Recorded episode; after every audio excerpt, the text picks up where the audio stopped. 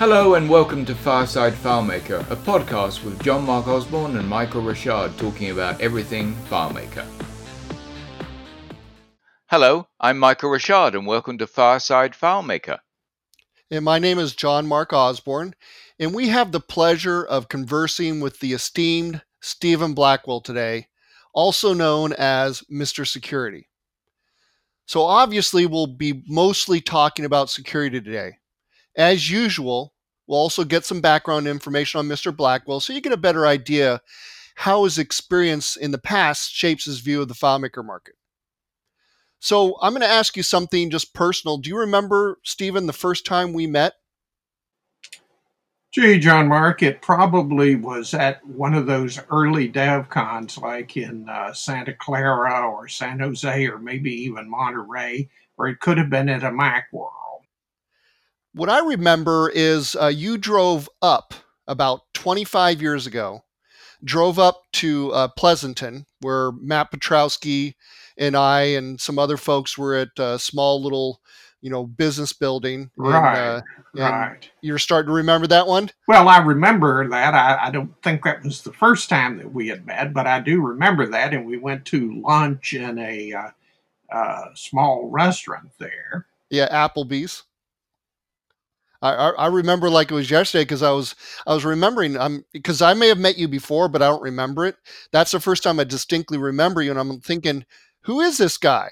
You know, he just comes up all the way from back east and comes down to visit us and wants to have lunch with us, and you know we've been friends ever since. And I appreciate you having done that and come out to see me like that.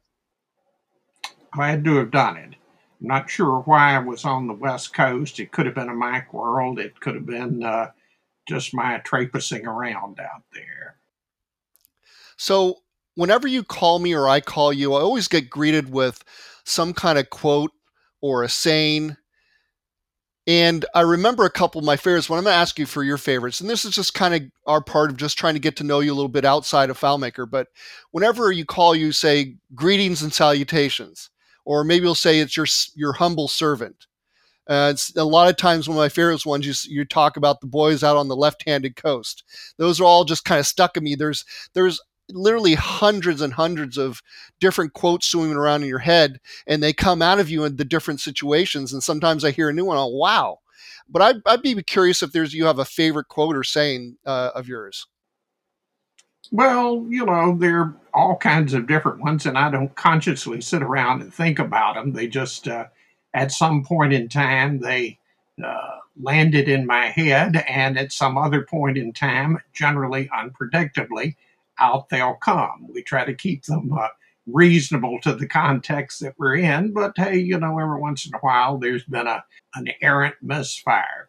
But greetings and salutations is something that uh, used to be many, many, many, many years ago on a Saturday morning television program sponsored by the Sealtest Dairy Corporation, which was a circus program. And they always started, Good morning, ladies and gentlemen, and greetings and salutations, boys and girls that's probably that's where that came from. And i think when you say it's your humble servant i think you really mean that. I mean that's not just something that you say. That's that's part of your soul. You feel like you're trying to help people out like you've done in the filemaker market with your help with the development team and security. Well there's some truth to that. I, it, it is a very i'm very proud of what i have done in the filemaker community.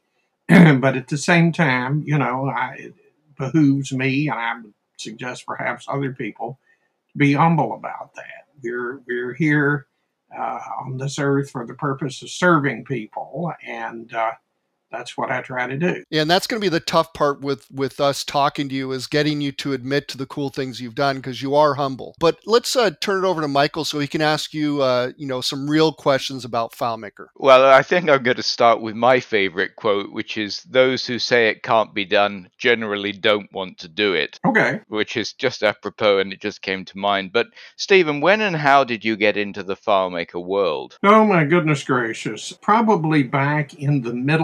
80s, I was using a very early version of the product uh, to assist me in event production and management to do such things as produce show sequences, uh, write specifications for audio visual and things like that so that I could aggregate that information and then output it in some fashion to give to the vendors who provided that type of stuff. And from there, I just kept doing more and more of the same. And I guess one day it dawned on me hmm, wonder if somebody else might have a use for some of these same type systems. And can you tell us uh, what version that was, FileMaker, when you started developing back? Plus. FileMaker Plus. Wow.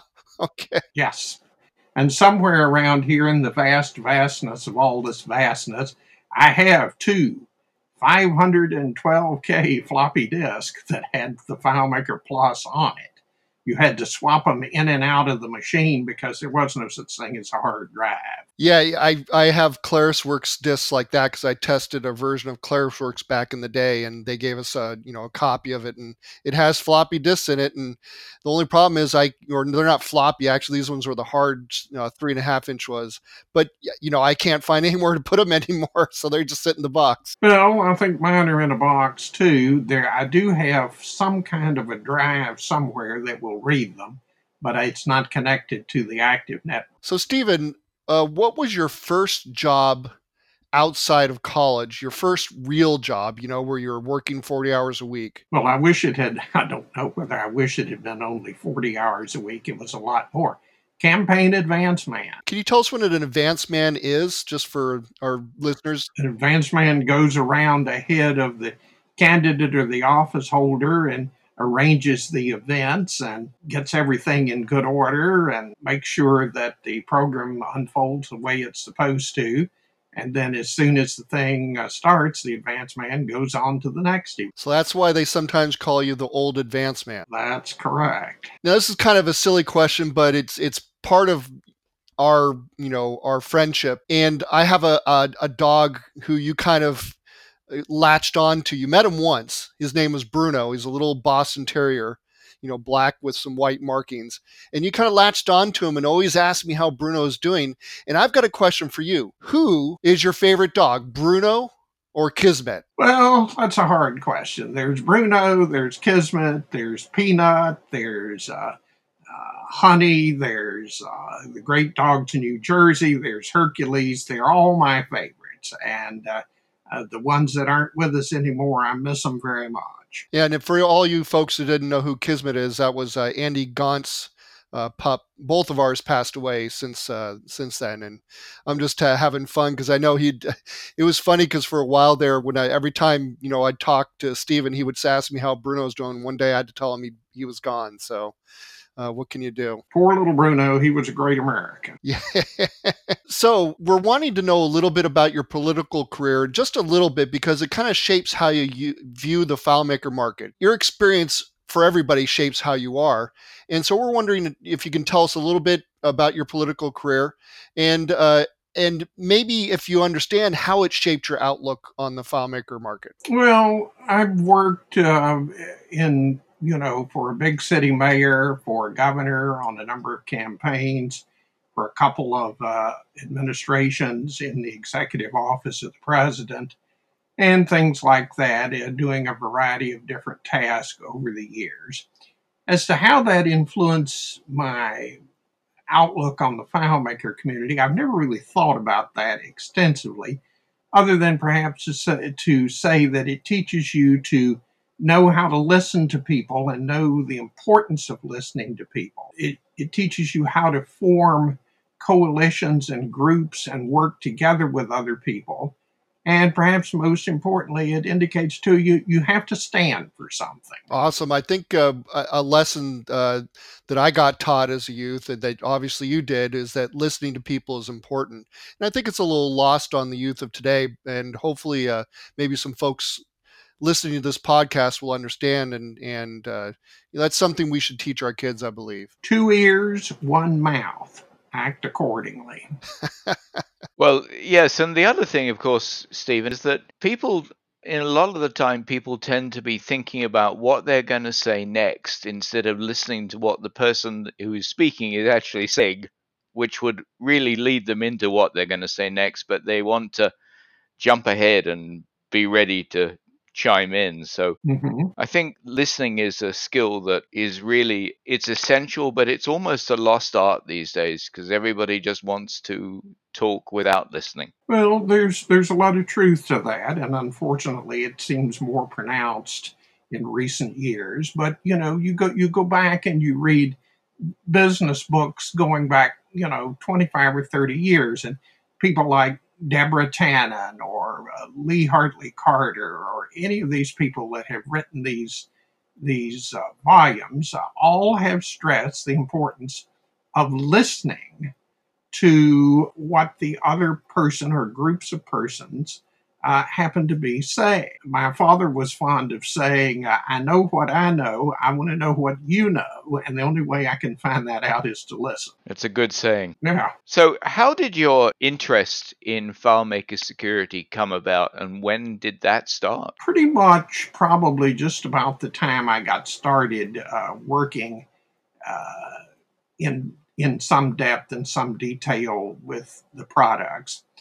And unfortunately, that also included responding to some people who had their intellectual property stolen by unscrupulous individuals and trying to help those people remedy their uh, FileMaker based uh, solutions, what we then referred to, I think, as uh, uh, you know, market-based products to, you know, protect them and to, uh, if, if not make the theft of the intellectual property impossible, at least make it extremely difficult. And I think the first program that I ever did of any magnitude on the subject of FileMaker security would have been at the 2001 DevCon at that Disney property in Orlando. Stephen, can you tell us how you would define security and why it's important and what it's really supposed to accomplish? Sure, that, that's that's a good question, John Mark.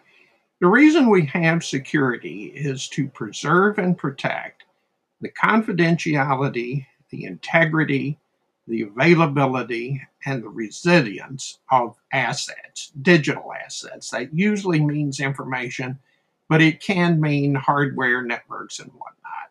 In addition to that, we also have jurisdictions abounding across the world with varying legal requirements and civil liability requirements to manage information and to you know safeguard these assets. And the failure to do so generally is quite debilitating to a number of companies and many smaller and medium-sized businesses who incur significant data breaches or incursions don't survive I think that's important what you said at the end. I mean, security can really bring your entire business down. Absolutely. And it's not just the lack of, you know, availability or somebody gets confidential information. If you get locked out of your systems or your systems can't recover after some sort of an incident, and it doesn't have to be a malevolent uh, incident, it could be something as fairly mundane as a power failure. And if you're not properly set up to deal with security, particularly availability and resilience, you're out of business. When data are everywhere, security is everything. Now, that's what the people at ForcePoint have to say. They're a division of Raytheon, by the way. So, can you tell us what the building blocks from your point of view of FileMaker platform security are? whether they're inside the program itself or outside of it? Well, that's an important distinction, the latter part of the question, inside or outside. Traditionally, IT security has been focused on the perimeter in. That's not good enough anymore. And I know I'm going to stir up a dust storm here, but you start at the core and you work out. The core issue, the core objective is to protect the assets. So in FileMaker, you have the ability to uh, set up accounts and have different types of authentication so that you answer the question Who are you? How do I know you who you say you are? Secondly, you have privileges, which mean once you're authenticated, once you're in the system, what are you allowed to do?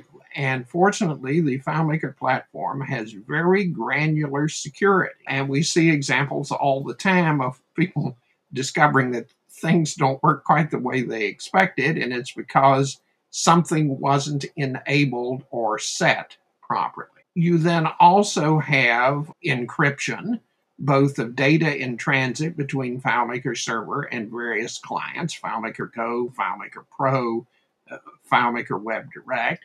You have encryption at rest, which is the encryption of the physical file itself so that if someone is able, some unauthorized person is able to get a copy of your file, which is usually a backup, they are severely inhibited from accessing the inside of that file, either the data or the intellectual property, if the file is encrypted. I wrote a white paper maybe a year or so ago about FileMaker platform security building blocks, and it's on uh, it's on my blog in the marketplace, and people can take a look at that. But there are a lot of good tools that uh, have come over the years to enable developers and business owners' data information to preserve the confidentiality, integrity, availability, and resilience. Is that FM Forums, which you referred to, fmforums.com? Uh, that's correct.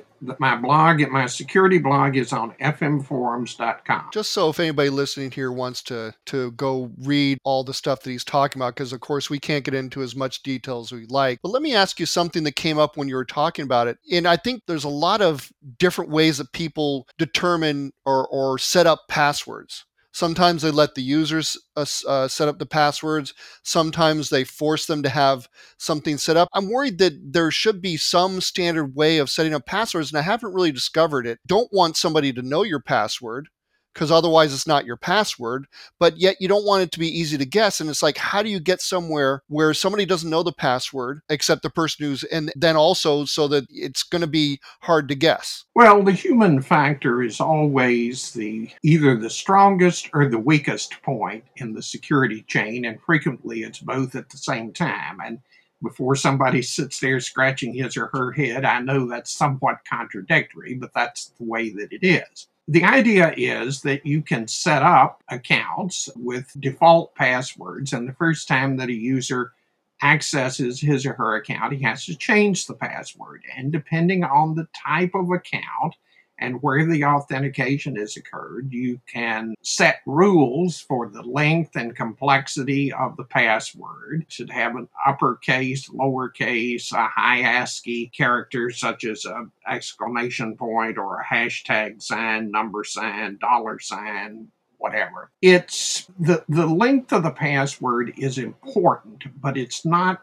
the be all and end all that some people originally thought it was going to be. Generally speaking, I recommend and use uh, passwords that are between 10 and 12 characters. Now, how do you make them easy to remember but hard to guess?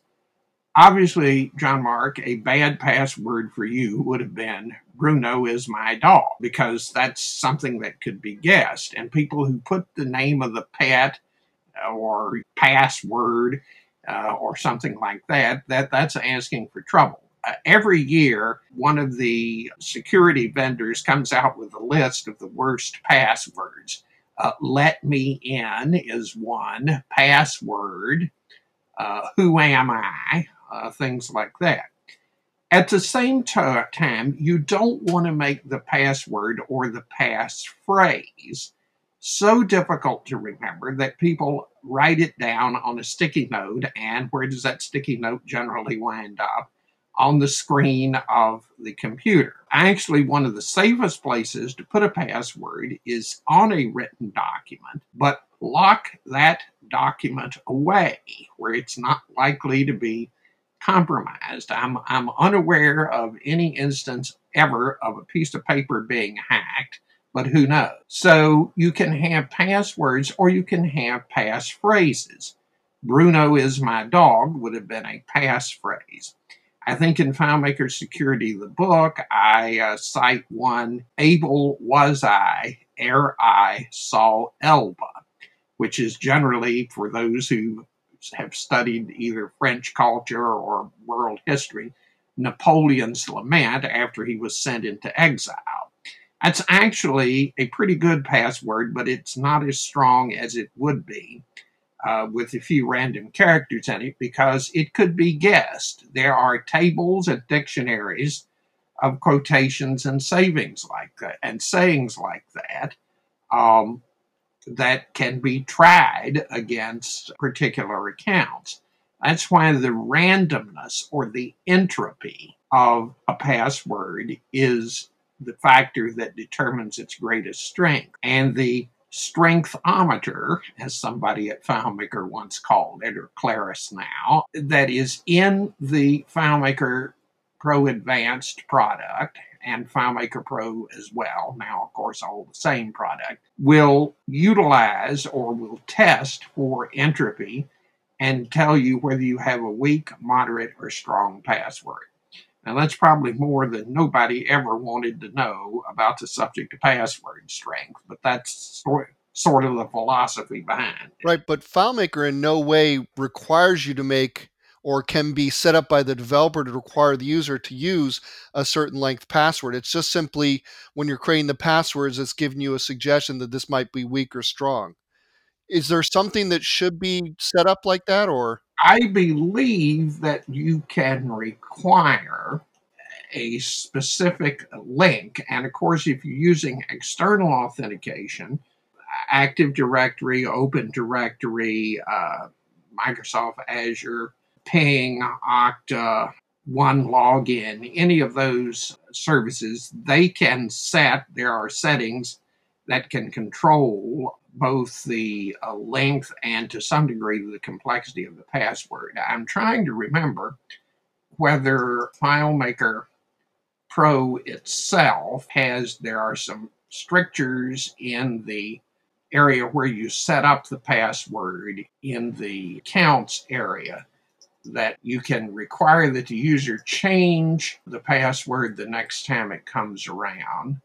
But I don't believe, as you indicated, yeah, there, there really is no way to uh, require that the password be of a particular length. But that's not the case if you're using one of the external authentication services, which is mostly for systems that I've designed where the authentication occurs because you can do other things such as prevent a user when it's time to change the password from changing it right back to itself, prevent multiple logons, prevent logons at odd times of the day, or monitor or else monitor the fact. You can sort of monitor that internally by checking the server access log, which you have to remember to turn on. So it is, it is not a perfect world. So external authentication would probably be your favorite type of creating passwords. Absolutely. Uh, well, uh, creating accounts, yes, yes, absolutely.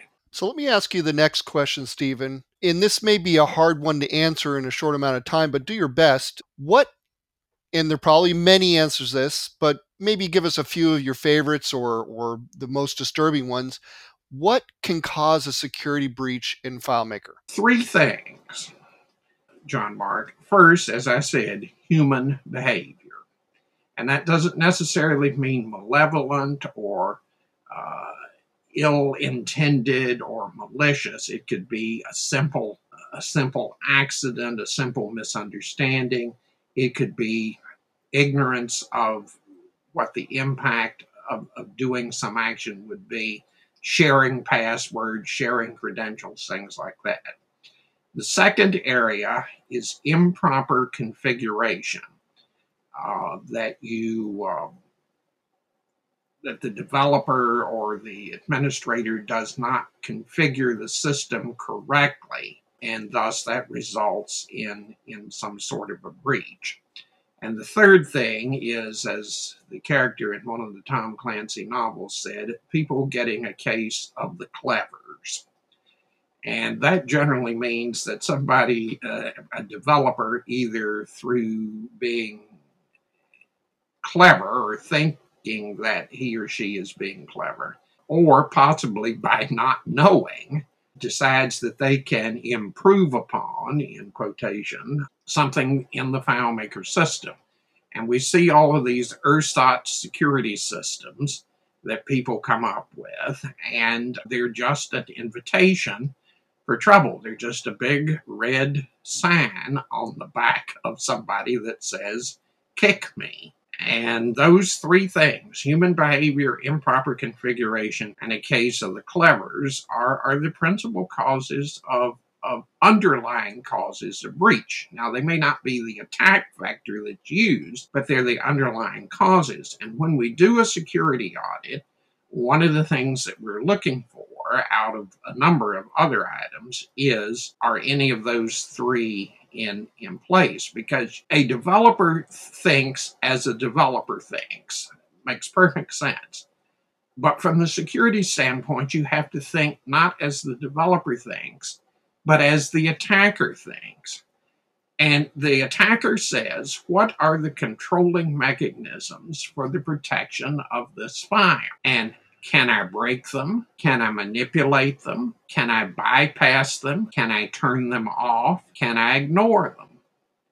And that's the way the attacker thinks. And to fend off the attack, the developer has to have that same mindset.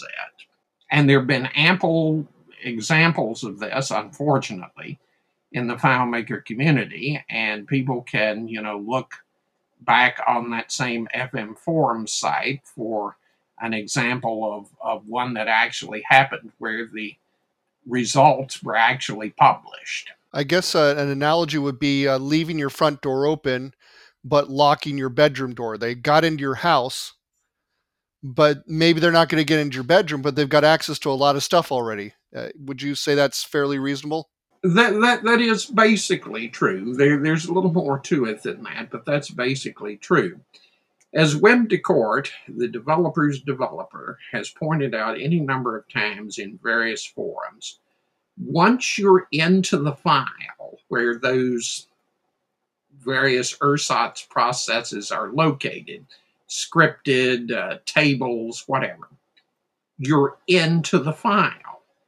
And all of those elements are subject to attack. They can't be bypassed, they can't be turned off.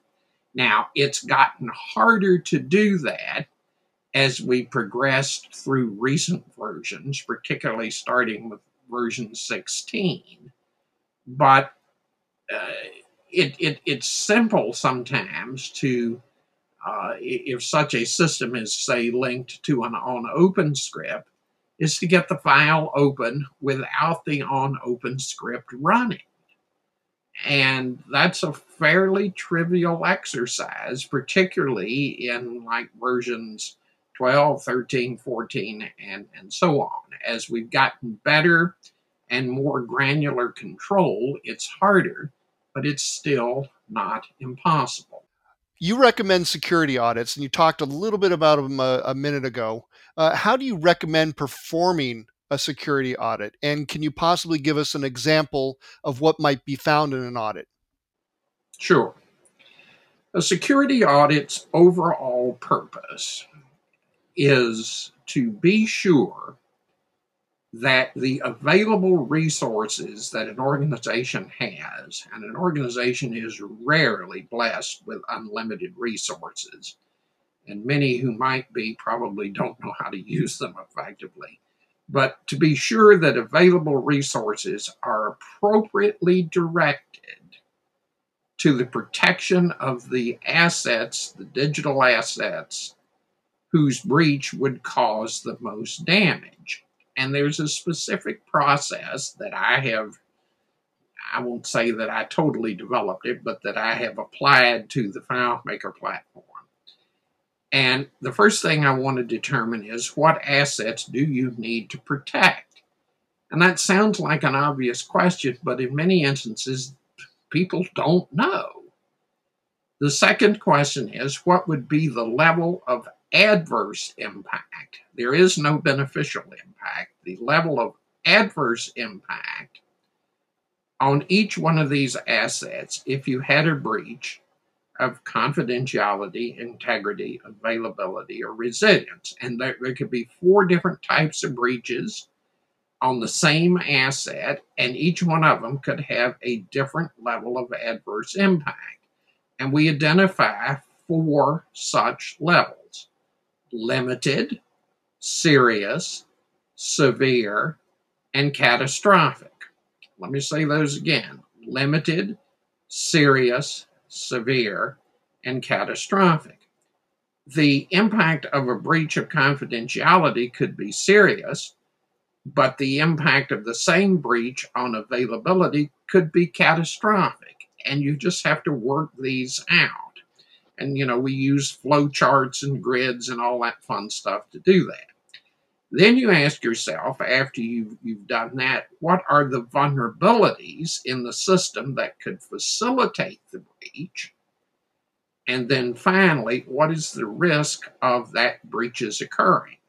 There might be a breach that might have severe impact on confidentiality, but the risk, the likelihood of such a breaches occurring might be very, very, very small. So the question then becomes do I want to apply a disproportionate share of my resources to a very unlikely scenario, even if the result of that scenario would be a severe, you know, breach? So it's by no means a cut and dried process, uh, or the results are not predetermined or obvious. And I have never done one of these except what at the end that the owners of the data, the owners of the system, have had a totally new perspective brought to them about their assets and about what would happen if there was a breach. Now, that again is probably more than nobody wants to know about that topic. I think they, they need to know about this stuff and it's important. And, and I think some people view security sometimes as a big pain.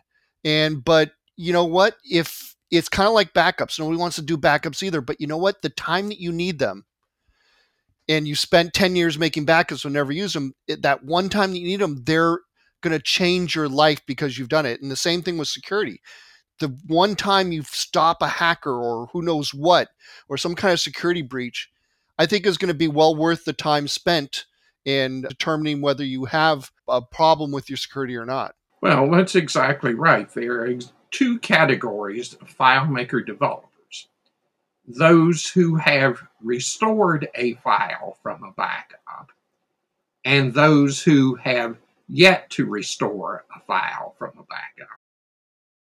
So, yeah, and I mean, we, we need look no further, and I'm not going to call out any names or of any individuals, but we need look no further than a couple of posts on some uh, FileMaker oriented lists this very week to see uh, the dangers of, for example, not having a good backup, a good backup system, which for FileMaker security, or for FileMaker server, rather, I should say, certainly includes more than one backup at the end of the day. It includes, in my view, uh, frequent backups, perhaps hourly, and even more frequent backups using the uh, incremental backup system that is part of FileMaker Server. That's one of the problems about running FileMaker as a single standalone or peer to peer hosting type arrangement on, on a workstation there just about isn't a good backup system for that. Can you give us a couple of the most common security uh, problems you found when doing a security audit? Sure. One of them is misdirection of the resources that you know half the resources are spent on a problem that might be 5%. In terms of specific types of issues, too many privileges in a given privilege set for a category of users. Privilege sets are set to manage the business role that a group of users have. That's the reason you can assign more than one account to a particular privilege set, either directly inside FileMaker or through an external authentication group structure. And the users in that should be held to what's called the rule of least privileges. And that is that you get the privileges that you need in the system to do what you're supposed to do from a business standpoint, but you don't get any more. And one of the problems associated with breaches is that users escalate their privileges or are able to escalate their privileges. And that's one of the issues with the ersatz systems that privileges can be can be escalated. And I illustrated that at the 2015 DevCon in uh, Las Vegas by showing a demo file, so called, where the user was constrained to making, I think, only 10 records so that they could see how the system worked and whether they wanted to purchase it or, you know, buy an unlock code or any of these other common mechanisms. And while I had the audience's attention directed at another place, I caused 1,000 records to be made in that demo file, not the original five or 10, by escalating the privilege of that particular privilege set because of a vulnerability that was there. So that's that's one of the biggest problems that you'll that you'll find. So the next thing I'd like to ask you about is when FileMaker 6 turned over and became FileMaker 7, one of the things that may have gone unnoticed is the difference between optimistic and pessimistic security. So can you tell us a little bit about that term, optimistic versus pessimistic, and what role you played in getting it to be pessimistic? Well, I'm not sure that those would be the exact terms that, that I would apply, though, they are commonly uh, used in, in the community. The difference between the security schema in FileMaker 6 and earlier, and FileMaker 7 and later, is that the current security schema, FileMaker 7 and later, is basically a modern security system. It has accounts and it has privilege sets. And the privilege sets fulfill the roles that I described just a moment ago. As we have moved through versions from 7 to 8 to 8.5 to 9 to 10 to 11 to 12, 13, 14, 15, 16, 17, and 18, we have adjusted more and more towards the question of, or towards the options of being secure by default, and that privileges must be specifically enabled, that they are not on by default, but they are off, or they are more restrictive rather than less restrictive. A couple of examples. In version 16, we got the API controls, and by default they were off, meaning you could not run an Apple event, an ActiveX method, an FMP URL against a new file unless the privilege set specifically allowed for that, unless it had been specifically enabled. Another example, and I think this came around in like maybe FileMaker 11, was file access protection, which simply said you cannot point uh, data references or script references into a file if you don't know the full access account for that file. Now, that was originally off by default, it's now on by default, meaning that you that if the developer forgot to turn that on, that was a vulnerability. And that was a huge vulnerability, as were the APIs that were on by default. When you create a new privilege set, you may notice that the available menu commands are set to minimum. They used to be set to all, and that got changed. And I might have had a word or two with them about that.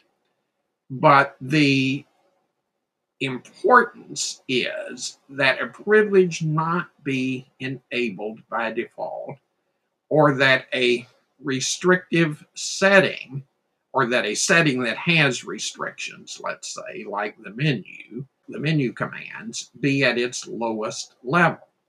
Many people do not realize that the full access privilege set does not have network connectivity on by default, does not have web direct on by default, does not have FMP URL on by default, or data API or admin API.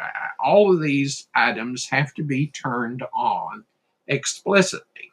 And that's the way that it ought to be. And I have talked over the years and written papers and done programs and done analyses of these various systems and potential vulnerabilities with the eye towards getting FileMaker to address them and and under uh, you know the the product management team that has been led for a number of years by Rick Kalman, uh, whom I think you featured on an earlier podcast. A lot of that has been done. A huge amount has been done, as a matter of fact. So, Uh, I just to paint the picture really vivid colors. If people aren't familiar with FileMaker 6, when you created a privilege set, everything was checked. When you created a privilege set with FileMaker 7, nothing was checked. Now, it wasn't totally true that nothing was checked, as Stephen went through the exhaustive list of things he's worked on with FileMaker over the years to make sure that there's no privileges on the default privilege set, that it's the minimal. It's taken a little bit of work, but that difference between six and seven was night and day and really made a big difference and was a really a, a big uh, moment in, in FileMaker security if you weren't there for it. Well, it was not only it was not only the difference in security; it was the difference in the complete structure of FileMaker because we had multiple tables in a single file. We had the relationship graph. Uh, it's it, it's pro- it's probably the biggest thing up to now that has uh, that has occurred in the product. I don't know that I would really say that version six and earlier had what we would really refer to as privilege sets. It's actually been so long since I've taken a look at that that I ought to go back and take a look at it. I think I have a machine around here somewhere that has one of those earlier versions on it. But the, the, idea of the modern security system, identity and access management. Who are you? Are you who you claim to be? And how do we know that? And once we've determined that, then we say, all right, what are you allowed to do when, under what circumstances? President Reagan uh, said of the Soviets to provia verify, which meant to uh, trust but verify. In the zero trust model, we verify because we don't trust anybody. Sounds like the CIA. Eh, or NSA, no such agency. So let's take a little sharp turn and just find out something just to break up all this this uh, you know stuff that your brain's trying to take in. You know, you're trying to absorb all this information because steven's got a lot of it. Um, let's just take a little right turn and take a little break. And and I want to ask Stephen, what's your favorite breakfast sandwich? Why a Tennessee sausage biscuit? What else would it be? Now, what is on a Tennessee sausage biscuit? A piece of sausage and a piece of biscuit and nothing else. No cheese? No. No mayonnaise? No. No pickles or anything? No. That sounds like a left handed coast concoction.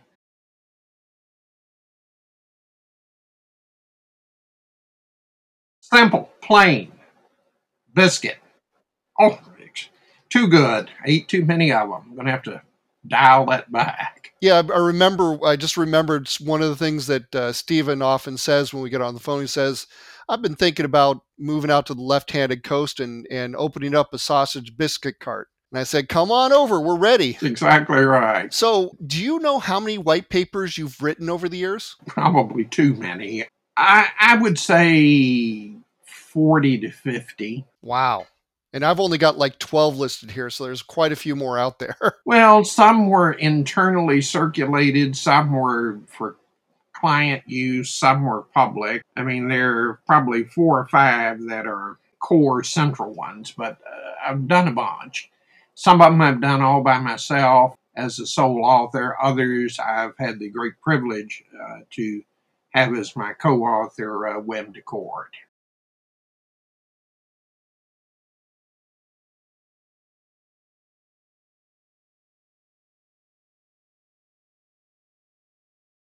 Sure. It uh, in in FileMaker Server 16, we gained the uh, capability of having external authentication using Amazon, Google, or Microsoft Azure Azure. There are great benefits to those. There are some drawbacks, including the fact that neither uh, Google or Amazon supports groups. Azure AD does.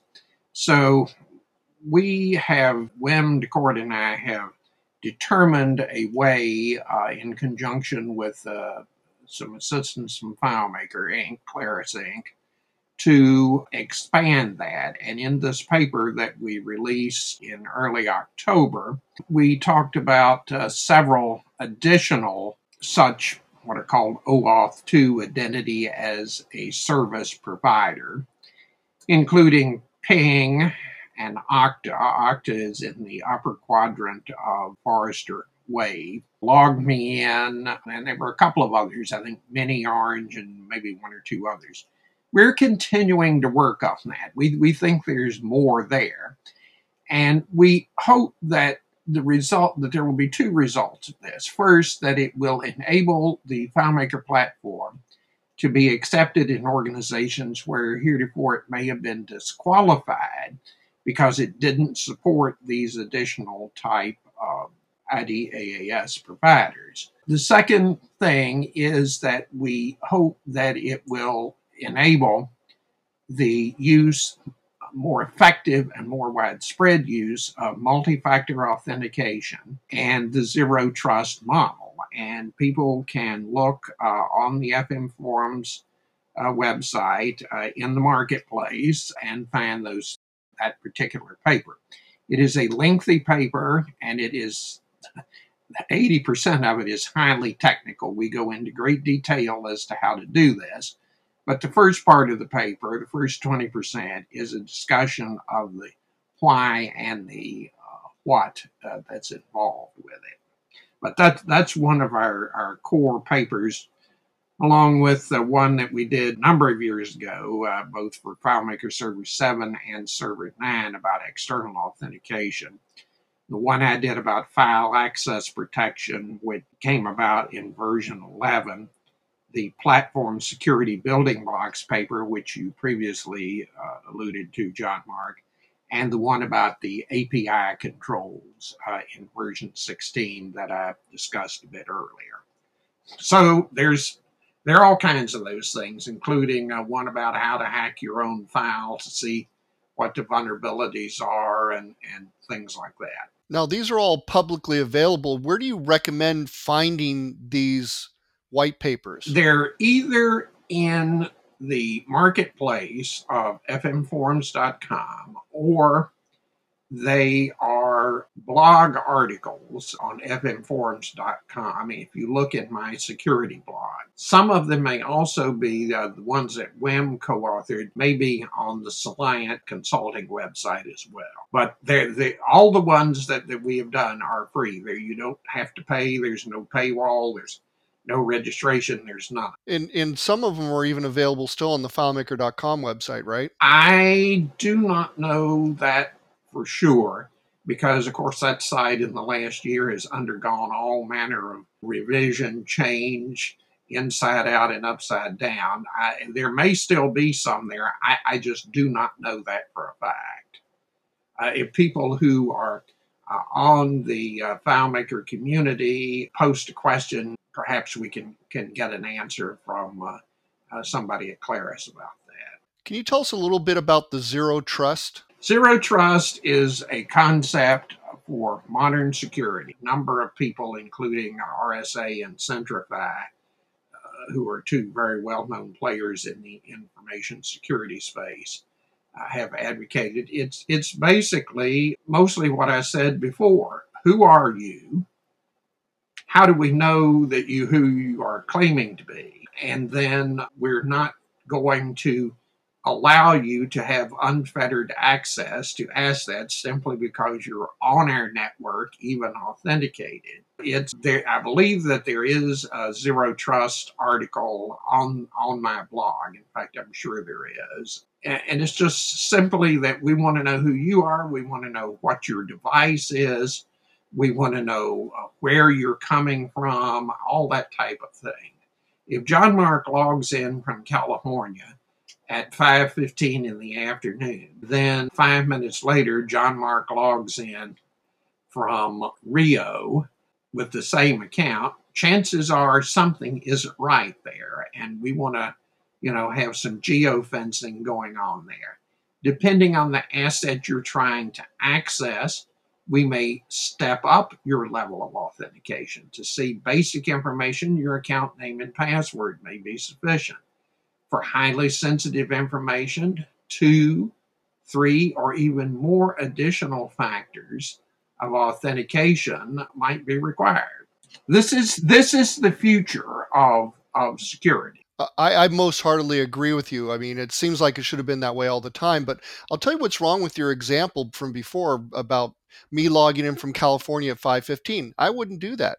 So therefore, I must have been in Rio because that's the only place I would have logged into a database if at 5:15 because I wouldn't do it here after work hours because I stop at five o'clock when my wife gets home. So anyhow, well, that that may be the case, but then that would raise the question of who in California at 5:15 is logging on with your credential. Some I somebody broke into my office is what happened. All right. There you go.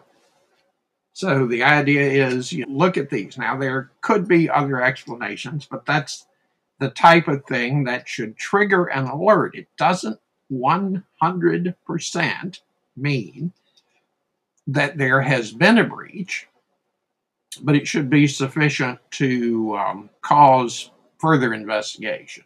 It's very suspicious. I get it. Yeah. And you should be on the alert for those types of occurrences. And a similar type of situation could be if you log on from your machine in your office from the same IP address on a consistent basis, that's a behavior based item. And we can say, okay, you want to log into this asset, uh, we'll admit you with an account name and password.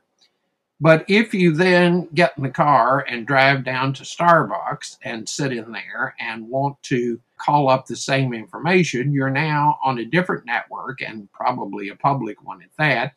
And you're maybe asking for the same asset or different assets. We may say we're going to step up your authentication and you have to provide your uh, YubiKey token or your RSA token or something like that. Context sensitive content sensitive, that they separate authentication from authorization. And that's what essentially happened in version 7. Stephen, what was the first recommendation on security that you made to the company that is now known as Claris? Claris? And the $64,000 question is how did you get Claris, first of all, to listen to you and secondly, to take you seriously. Went out there, sat down, had a talk with them, showed them a few things, gave them a follow up memorandum, and stayed in touch with them. There's some very there's some very smart people out there, and they just you know pointed out some of these things, and the rest is history. I think he's making it seem like it's a lot less work than it was. He followed up and followed up. He didn't badger them or harass them, but he made sure they knew about vulnerabilities and provide them with technical information and and pointers and and ideas and and they haven't adopted everything you said Stephen but luckily they've listened to a lot of what you said. It's probably just as well that they didn't adopt everything i said. That could have been a mess. And i i also uh, a couple of times have uh, invited people from filemaker slash claris uh, to come and meet me at the RSA annual RSA Security Conference, which is held every year in San Francisco. And, you know, we've gone around and looked at stuff and, you know, attended sessions and things like that. Not recently, but we have done that. So tell us more about the importance of file access security, which I don't think people take as seriously as the rest of the security, and why you felt it was important to lobby FileMaker Incorporated for this feature, because this one is pretty much 100% you. Well, I don't know that I'd go that far, but the um, file access protection simply says that if you don't know the full access account for file A, you cannot take a second file, file B, and start pointing uh, references to that file A, references to put table aliases from the graph, uh, references to call scripts, references to make uh, layouts appear, things like that. And those were, were considerable vulnerabilities. An example might be if in my file A, uh, I have a table uh, contacts and the people have that file open uh, with a set of privileges that blocks, let's say, uh, exporting. I can take that file B, and if I can make an access, or if I can make a reference through the access to file A, I can override that export restriction and just kick, you know, just kick the data right out of the file. And John Mark, in the training series that you and I did uh, for a number of years, that was one of the examples that I showed to the students in those classes. And I've shown that at various um, uh, presentations at Macworld and at uh, developer conferences, at PauseOnError, at user groups, uh, things like that. The same thing for, um, you know, scripts running. That was one of the ways to bypass an open script.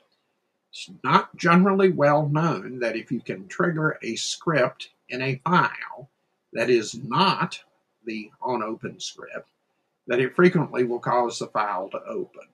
You have to know some sort of credential, but you can avoid calling that on open script. Now, again, that has gotten harder as more of these vulnerabilities have been addressed and as the privilege sets have been more directed towards the uh, rule of least privileges, off by default, more secure by default, more restricted by default.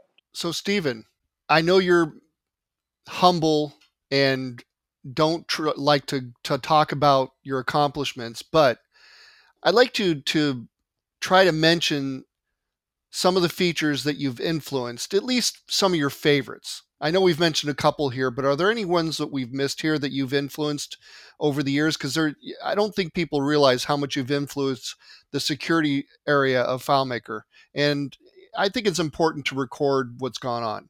Oh, I didn't do it. I think you did it, John Mark. But the uh, ones that come to mind are the menu privilege uh, being minimum, uh, file access protection, uh, API controls uh, disabled by default, uh, and, and things like that. And to some degree, some of the refinements in external server authentication, although Wim WimDeCourt has to get the lion's share of credit for most of that. It took a couple of versions to get that working in an optimal fashion.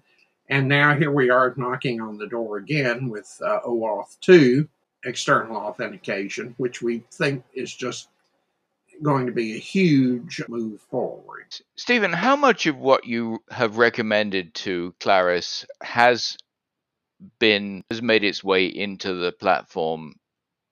And are there any anything notable that you recommended that they decided wasn't necessary or they didn't want to do? Um, I can, you know, I can only estimate maybe half of the things that I've suggested uh, work their way through. It's a long process, and there are many considerations, you know, that they have to address. And so that's that's about what I could say about that. Are there uh, any future focused items on your agenda? You know, two-factor authentication, enhanced group structure, enhanced OAuth support, which we talked a little bit about, SAML, which I don't know anything about, so I might be pronouncing it wrong, but security assertion markup language. Are, are those things you're focusing on uh, right now? And would you like to say anything about them? Well, certainly expanded OAuth uh, configurations or e- expanded identity providers, multi factor authentication, which is a little tricky sometimes. SAML, Security Assertion, Assertion Markup Language, is a standard for managing authentication. Uh, it's not currently supported by the FileMaker platform. It's not a high item on my agenda right now, but uh, just to those three items, plus, you know, what we're doing here today, trying to make the FileMaker developer community and the customer base more aware of some of these issues and the need for employing uh, good security practices. So we'll take another uh, sharp turn here and, and go into something else. And, uh, you know, I know a few things having known uh, Stephen uh, for a long time. Uh, just to give you an idea, it took me like 10 years to find out when his birthday was. Now I know what it is, but I've been sworn to secrecy. But the sharp turn I want to take is is to ask you about, and we talk about this all the time. what's your favorite after dinner drink? Is it Old Number Seven or is it Drambuie? Well, since Jack Daniels is not an after dinner drink and Drambuie is, I guess it would have to be Drambuie. Ah, that was a trick question, even though I didn't know it. Not that I need to be consuming inordinate amounts of either one. No, we didn't want to. We didn't want to imply that. No, in fact, uh, usually it's one drink and then bed for you. So that's exactly right. What was it Benjamin Franklin said? Early to bed, early to rise makes a man healthy, wealthy, and wise eh, he got most of them right. Where do you see FileMaker going in the years to come regarding security, Stephen?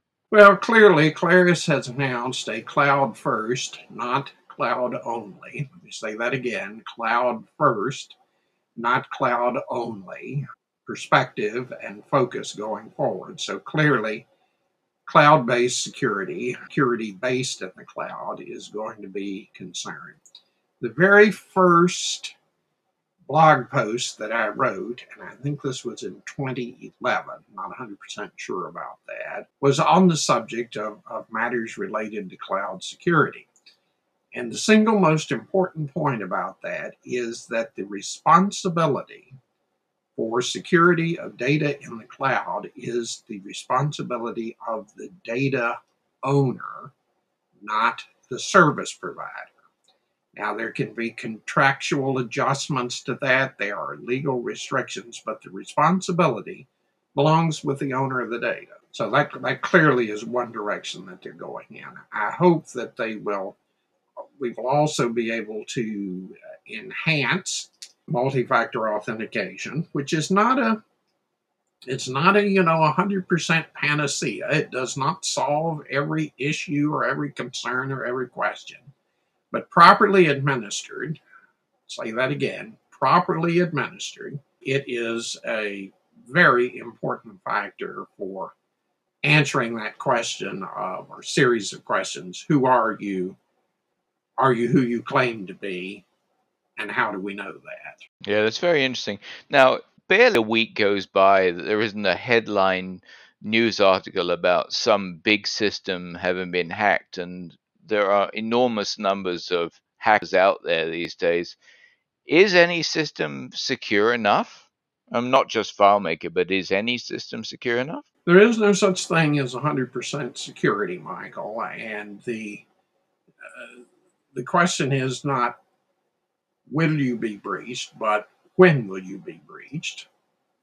And that's why the audits look forward to those questions of the severity of the impact of the breach on the asset and how do you you know how do you mitigate those? And how do you uh, uh, close to the maximum extent possible the vulnerabilities? That's interesting.